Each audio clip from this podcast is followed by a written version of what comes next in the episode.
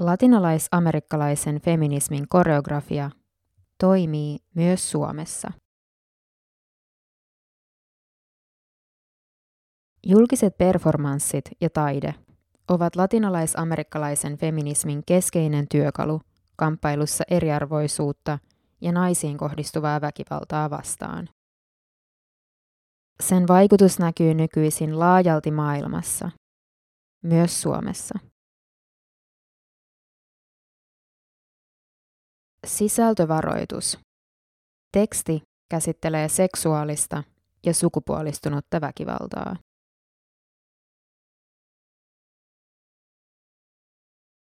Sukupuoleen johdettavissa olevat naisiin kohdistuvat henkirikokset ovat maailmassa niin yleisiä, että ilmiö on saanut espanjaksi ja englanniksi oman terminsä. Feminicido espanjaksi, femicide englanniksi. Suomeksi ilmiöstä käytetään termiä naismurha.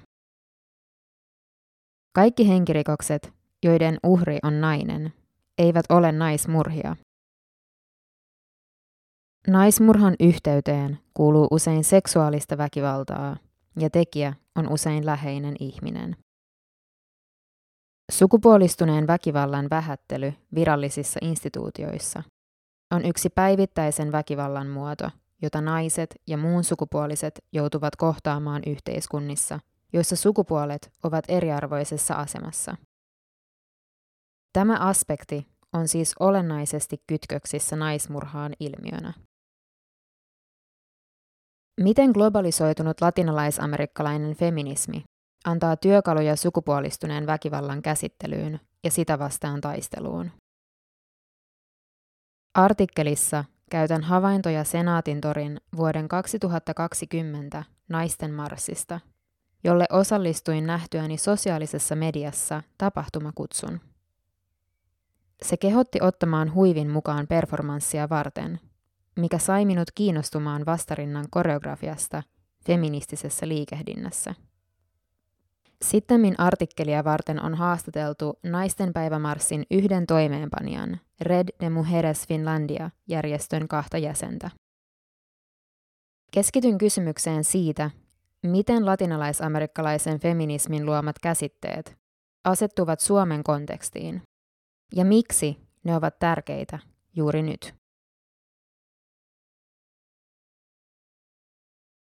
Naisvihamieliset normit.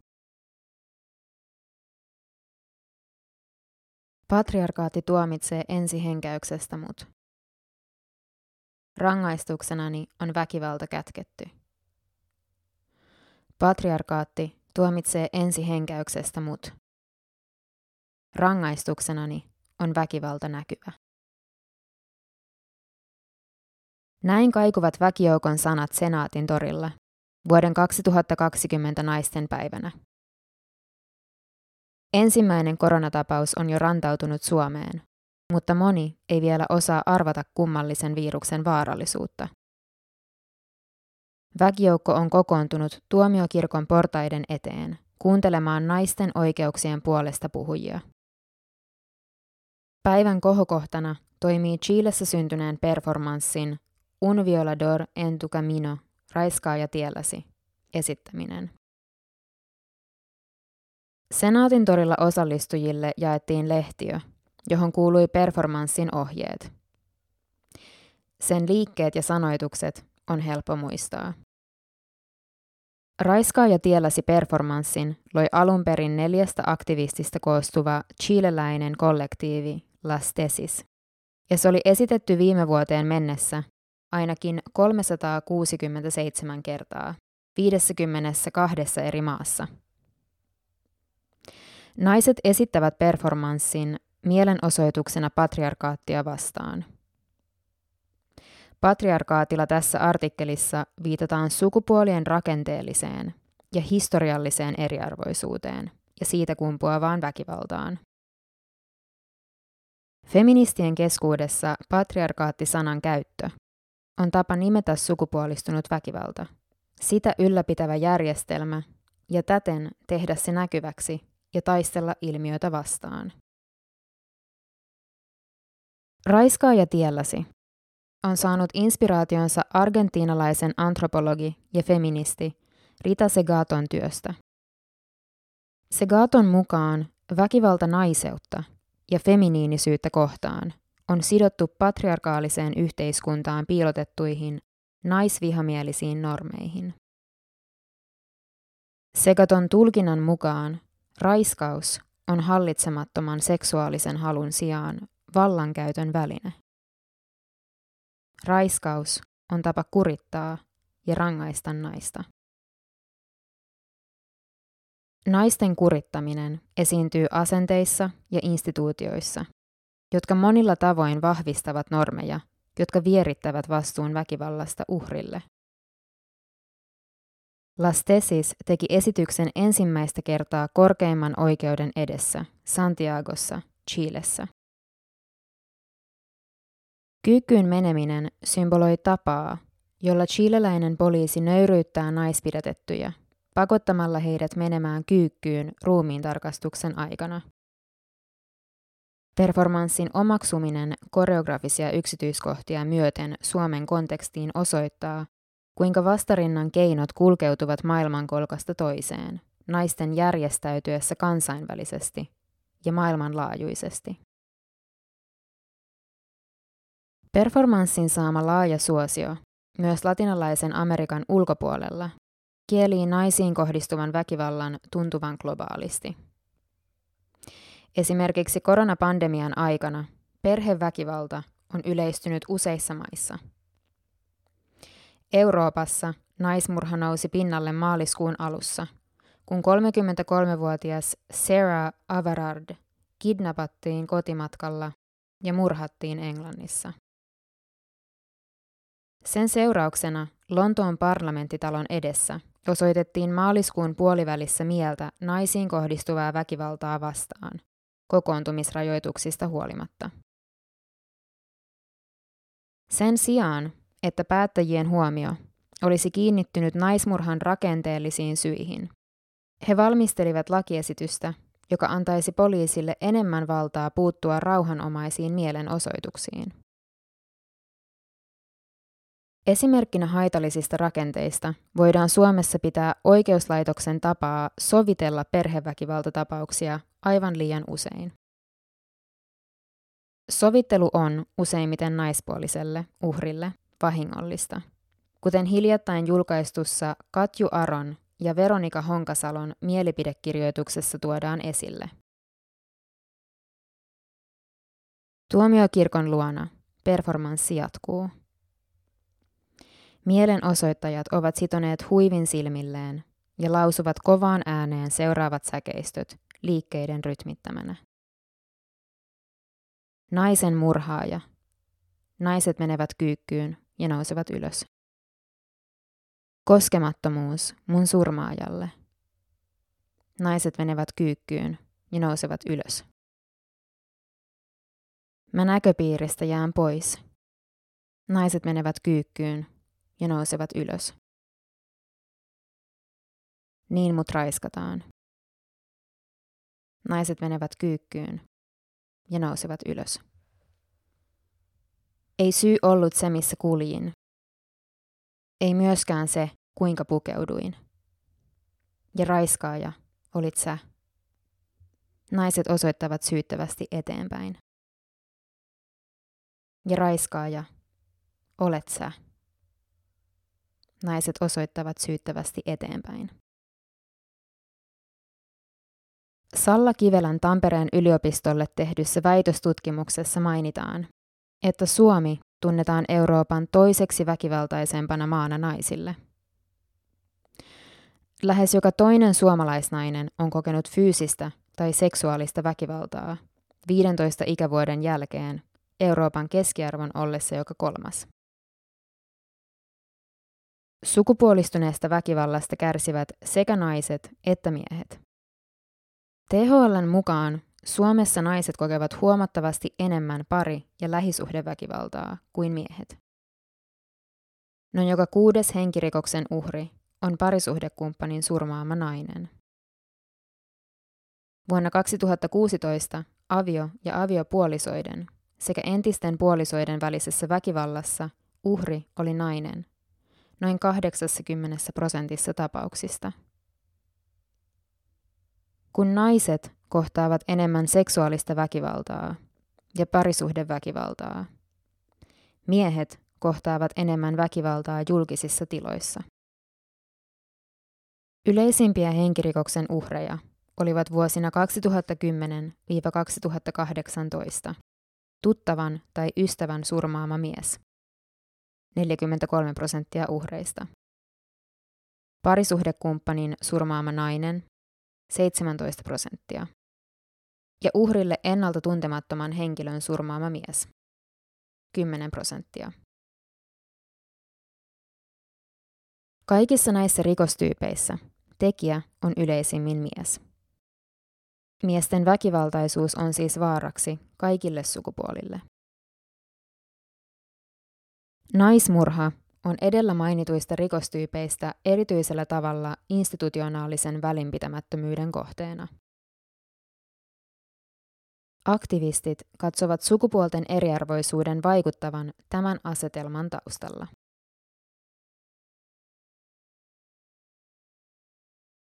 Patriarkaatin murtaminen kollektiivisuudella ja pedagogisella taiteella. Naisten päivän marssi oli vain yksi useista Red de Mujeres Finlandian sukupuolistunutta väkivaltaa vastaan järjestämistä tapahtumista. Pian naisten päivän marssin jälkeen järjestö teki yhteistyötä useasta eri ruohonjuuritason järjestöistä koostuvan Plus Kollektiiven kanssa – järjestääkseen punaiset kengät installaation kansalaistorilla. Se toteutettiin kansainvälisenä naisiin kohdistuvan väkivallan päivänä viime marraskuussa. Installaatio sai alkunsa Meksikosta, siskonsa naismurhalle menettäneen Elina Chavetin aloitteesta. Guardianin pitkässä artikkelissa uutisoitiin, että Meksikossa ainakin kymmenen naista tapetaan päivässä – ja että YK on mukaan latinalainen Amerikka on yksi maailman vaarallisimmista paikoista naisille sota-alueiden ulkopuolella. Ympäri maailmaa on yhdytty Chavetin aloittamaan sisarelliseen projektiin sukupuolistunutta väkivaltaa vastaan, johon kuuluu vanhojen kenkien kerääminen vaatekaapeista, niiden maalaaminen punaisiksi ja näytille asettaminen julkiseen tilaan. Kauniisti kansalaistorille riviin asetetut punaiset kengät ovat vailla omistajaa. Hän katosi liian varhain. Hänet murhattiin vain, koska hän oli nainen. Installaatio muistuttaa lukemattomista peitetyistä ja hiljennetyistä tarinoista. Suomessa järjestettiin seitsemän työpajaa, joissa maalattiin kenkiä – Kaksi niistä oli avoin kaikille. Viiteen osallistujat kutsuttiin erikseen. Red de Mujeres on suomennettuna naisten verkosto, joten järjestön työ keskittyy naisiin ja työpajat olivat naisille suunnattuja. Yksi projektin vetäjistä, meksikolaissyntyinen Rosa Maria Bolom, kuuluu muun muassa La Collectiva kollektiiviin, joka tekee latinalais-amerikkalaisten yhteisöjen muuttoliikkeen monimuotoisuutta Suomessa tutkivia taide- ja kirjallisuusprojekteja. Rosa Maria mainitsee, että joissain paikoissa miehiäkin on osallistunut työpajoihin. Päätös siitä, ketkä niihin osallistuvat, on lopulta järjestäjien. Installaation valmistamista varten lupa täytyy pyytää Elina Chauvetilta, ja tietyt Chauvetin laatimat ehdot siitä, kuinka installaatio tehdään, tulee täyttää. Rosa Marialla on kokemusta taiteen käyttämisestä pedagogisena työkaluna muutoksen aikaansaamiseksi. Rosa Maria on psykologi, mutta ajan myötä taide on ottanut suuremman aseman hänen elämässään. Videopuhelumme aikana hän istuu ulkona gallerian edessä ja kysyy, haittaako, jos hän samalla jatkaa käsitöitään. Materiaalin hiomisesta aiheutuva raapiva ääni säästää puhelua. Rosa Maria kertoo naisten pohtivan punaiset kengät työpajoissa Miksi väkivalta sallitaan ja mistä se johtuu? Naiset jakavat tarinoitaan, joissa loistavat vahingolliset sukupuoliroolit. He myös puhuvat perheissä esiintyvästä mikroväkivallasta ja kuinka välttää tilanteiden eskaloituminen. Näin työpajat eivät luo ainoastaan kauniin installaation, vaan antamat osallistujille välineitä käsitellä sukupuolistunutta väkivaltaa vertaisryhmässä ja kollektiivisesti. Elina Chauvetin työ käsittelee Meksikon naismurhia, mutta kun taide kiertää ja vaikuttaa muualla, siitä tulee väistämättä tapa käsitellä paikallisia ongelmia ja epäkohtia, Rosa Maria toteaa. Suomen ja Meksikon välinen feminismi on hyvinkin erilaista. Kun täällä on kyse tasa-arvoisesta palkasta, siellä on kyse elämästä ja kuolemasta, Rosa Maria naurahtaa. Meksikossa on yhä olemassa työpaikkoja, joissa naisten läsnäolo ei tulisi kuuloonkaan. Meksikon lisäksi maissa kuten Hondurasissa ja El Salvadorissa hiljaisuuden kulttuuri naismurhien ympärillä on valtava. Naisen elämä painaa vaalla niin vähän, että naismurhat jäävät tutkimatta. Tämän vuoksi naiset kokevat välttämättömäksi protestoida kaduilla, mitä Suomessa näkee hyvin harvoin. Mutta kun kysyn Rosamarialta, onko Suomessa sitten patriarkaattia, Rosamaria vastaa varmasti, kyllä. Termi ei kenties ole juurtunut Suomeen, sillä Suomessa ollaan taisteltu oman identiteetin luomiseksi Venäjän ja Ruotsin vallan alta. Käsite patriarkaatista, joka ensisijaisesti perustuu myös kolonialismin kritiikkiin, sen sijaan vallitsee iberisissä maissa. Niissä se on tuttu termi, jolla sukupuolistunutta väkivaltaa käsitteellistetään.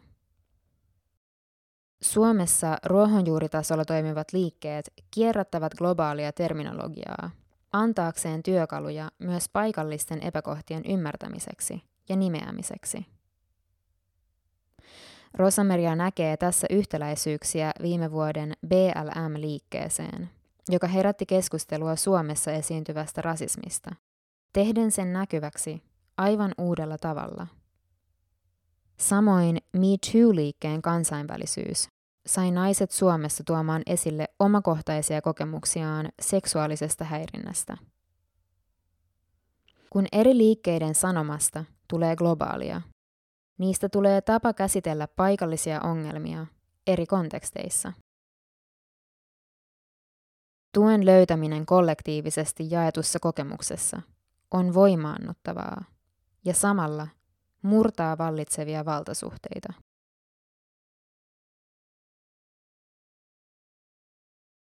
Feminismin antikoloniaalisuus. Latinalaisamerikkalainen feministinen ja antikapitalistinen liike pohjautuu kolonialismin kritiikkiin. Suomessa asuva perulaissyntyinen runoilija Roxana Crisologo Correa näkee, että naisiin kohdistuva väkivalta täytyy ymmärtää osana systeemiä, joka tuottaa tätä väkivaltaa. Roxana on toiminut Red por Democratización Global, NIGD-järjestössä Limassa, demokratisoitumisen puolesta ja naisiin kohdistuvaa väkivaltaa vastaan. Rosamarian tavoin hän kuuluu La Collectivaan. Haastattelussa Roxana painottaa, että jos huomio on pelkästään väkivallassa, eikä itse raassa systeemissä, jossa elämme, sukupuolistuneen väkivallan ongelman juuria ei ymmärretä. Hän lisää, että tässä mielessä latinalaisessa Amerikassa kiertänyt Ni Una Menos liike eroaa Me Too-liikkeestä. Jälkimmäinen ei välttämättä tuo näkyväksi sukupuolistuneen väkivallan liitosta laajempiin globaalin kapitalismin luomiin valtasuhteisiin, jotka ylläpitävät seksuaalista ja sukupuolittunutta väkivaltaa. Suomennettuna ni una menos tarkoittaa ei yhtäkään vähempää. Ja se vaatii, että yksikään nainen ei enää joudu murhan kohteeksi. Hashtagit ni una menos ja Nos están matando, meitä tapetaan, kulkevat protestien mukana. Latinalaisen Amerikan maiden asema vientimaina on luonut alueelle asetelman, jossa markkinavetoisen politiikan voimasta kärsivät eniten naiset. Jutellessamme Roxana viittaa argentiinalaisen antropologi Veronica Gagon työhön yhtenä innoittavana virtauksena, jota feministit ympäri latinalaista Amerikkaa ovat viime aikoina käyttäneet patriarkaattia vastustavassa työssään. Gago pohtii muun muassa naisten miehiä suurempaa määrää latinalaisen Amerikan harmaassa taloudessa sekä siirtolaisina. Harmaa talous taas on merkittävä sektori, jonka epävirallisuudesta hyötyvät lopulta eniten yhteiskunnan hyväosaiset. Yksi feministisen kritiikin kohteista on kolonialismin myötä alueelle tuodut eriarvoisuudet, jotka perustuvat kaksinapaiseen oletukseen vahvemmasta ja heikommasta sukupuolesta. Perulainen filosofi Giuseppe Cambuzzano kirjoittaa kolmannen sukupuolen olleen olemassa ennen kolonialismia Andeilla olleessa filosofisessa ajattelussa. Esimerkiksi inkojen käyttämässä tiedon säilyttämisjärjestelmässä, joka tehtiin solmuja käyttäen, kipu, esiintyy kolmas periaate, se, joka on vailla paria. Sen sijaan kolonialististen suhteiden myötä latinalaiseen Amerikkaan iskostuneessa kaksinapaisessa feminiinisyyttä ja maskuliinisuutta painottavassa symboliikassa naiset ja kolonisoidut kansat nähtiin feminiinisinä, heikkoina ja alistettavina. Ja kolmas sukupuoli tai muu seksuaalinen ja sukupuolidiversiteetti kiellettiin. Koska feminismi usein näkee sukupuolistuneen väkivallan sidonnaisuuden kapitalismiin, maskuliinisuus on sen tulkinnassa sidottu omistajuuteen. Rita Segato painottaa, että patriarkaatin mandaatista kärsivät myös miehet. Hän liittää naisiin kohdistuvan väkivallan globaalin kapitalismin luomiin kipukohtiin. Segaton mielestä ongelma on omaisuuden kertymisessä yhä kasvavassa määrin, yhä pienemmälle joukolle ihmisiä. Kylmän sodan loputtua 1990-luvulla valtaan sinetöity uusliberalismi merkitsee, että vaurauden epätasa-arvoisen kasautumisen myötä miehuuteen liittyvät statussymbolit ovat aikaisempaa vaikeammin saavutettavissa yhä useammille miehille. Eriarvoisuus ottaa joiltain miehiltä omistajuuden, ja kapitalismin kiristäessä otettaan tapahtuu ikään kuin maskuliinisuuden kastraatio. Jotkut miehet kohdistavat tästä seuraavan katkeruuden ja vihan naisiin. Feministien aktivismi tuottaa haasteista huolimatta tuloksia. Roxana kertoo, että eri puolilla latinalaista Amerikkaa on havaittavissa siirtyminen yläluokan feminismistä, jota voitaisiin kutsua jopa hipsterifeminismiksi, tasa-arvoisemmaksi koettuun kollektiiviseen feminismiin. Sen myötä feminismi kulkee nykyisin lähes kaikkien organisaatioiden ja instituutioiden läpi. Perussa ilmaista työtä yhteisissä Ollasko Munes keittiöissä tekevät naiset ovat politisoituneet ja vaativat oikeuksia ja korvauksia tekemästään työstä. Chilessä yliopistoliike on saanut aikaan tärkeitä muutoksia vuodesta 2018, kun feministi Sofia Brito teki valituksen seksuaalisesta häirinnästä yliopistolla. Tapahtuma yltyi yliopistojen joukkovaltaukseksi ja antoi lopulta tilaa mielenosoituksille, jotka vaativat maahan uutta perustuslakia korvaamaan Pinochetin laatiman uusliberaalin perustuslain. Uuden perustuslain puolesta äänestettiin lokakuussa 2020. Joulukuun 2020 lopulla feministit nousivat puolestaan parrasvaloihin Argentiinassa, kun feministinen vihreä aalto sai vihdoinkin lobattua abortin lailliseksi. Vihreä aalto on saanut nimensä vihreän huivin mukaan, joka on otettu feministien käyttöön ympäri latinalaista Amerikkaa ja se vilahti Helsingin senaatin torillakin. Tässä näemme, kuinka latinalais-amerikkalaisen feminismin suorasukainen ja peittelemätön sanoma nakertaa patriarkaattia Suomessakin.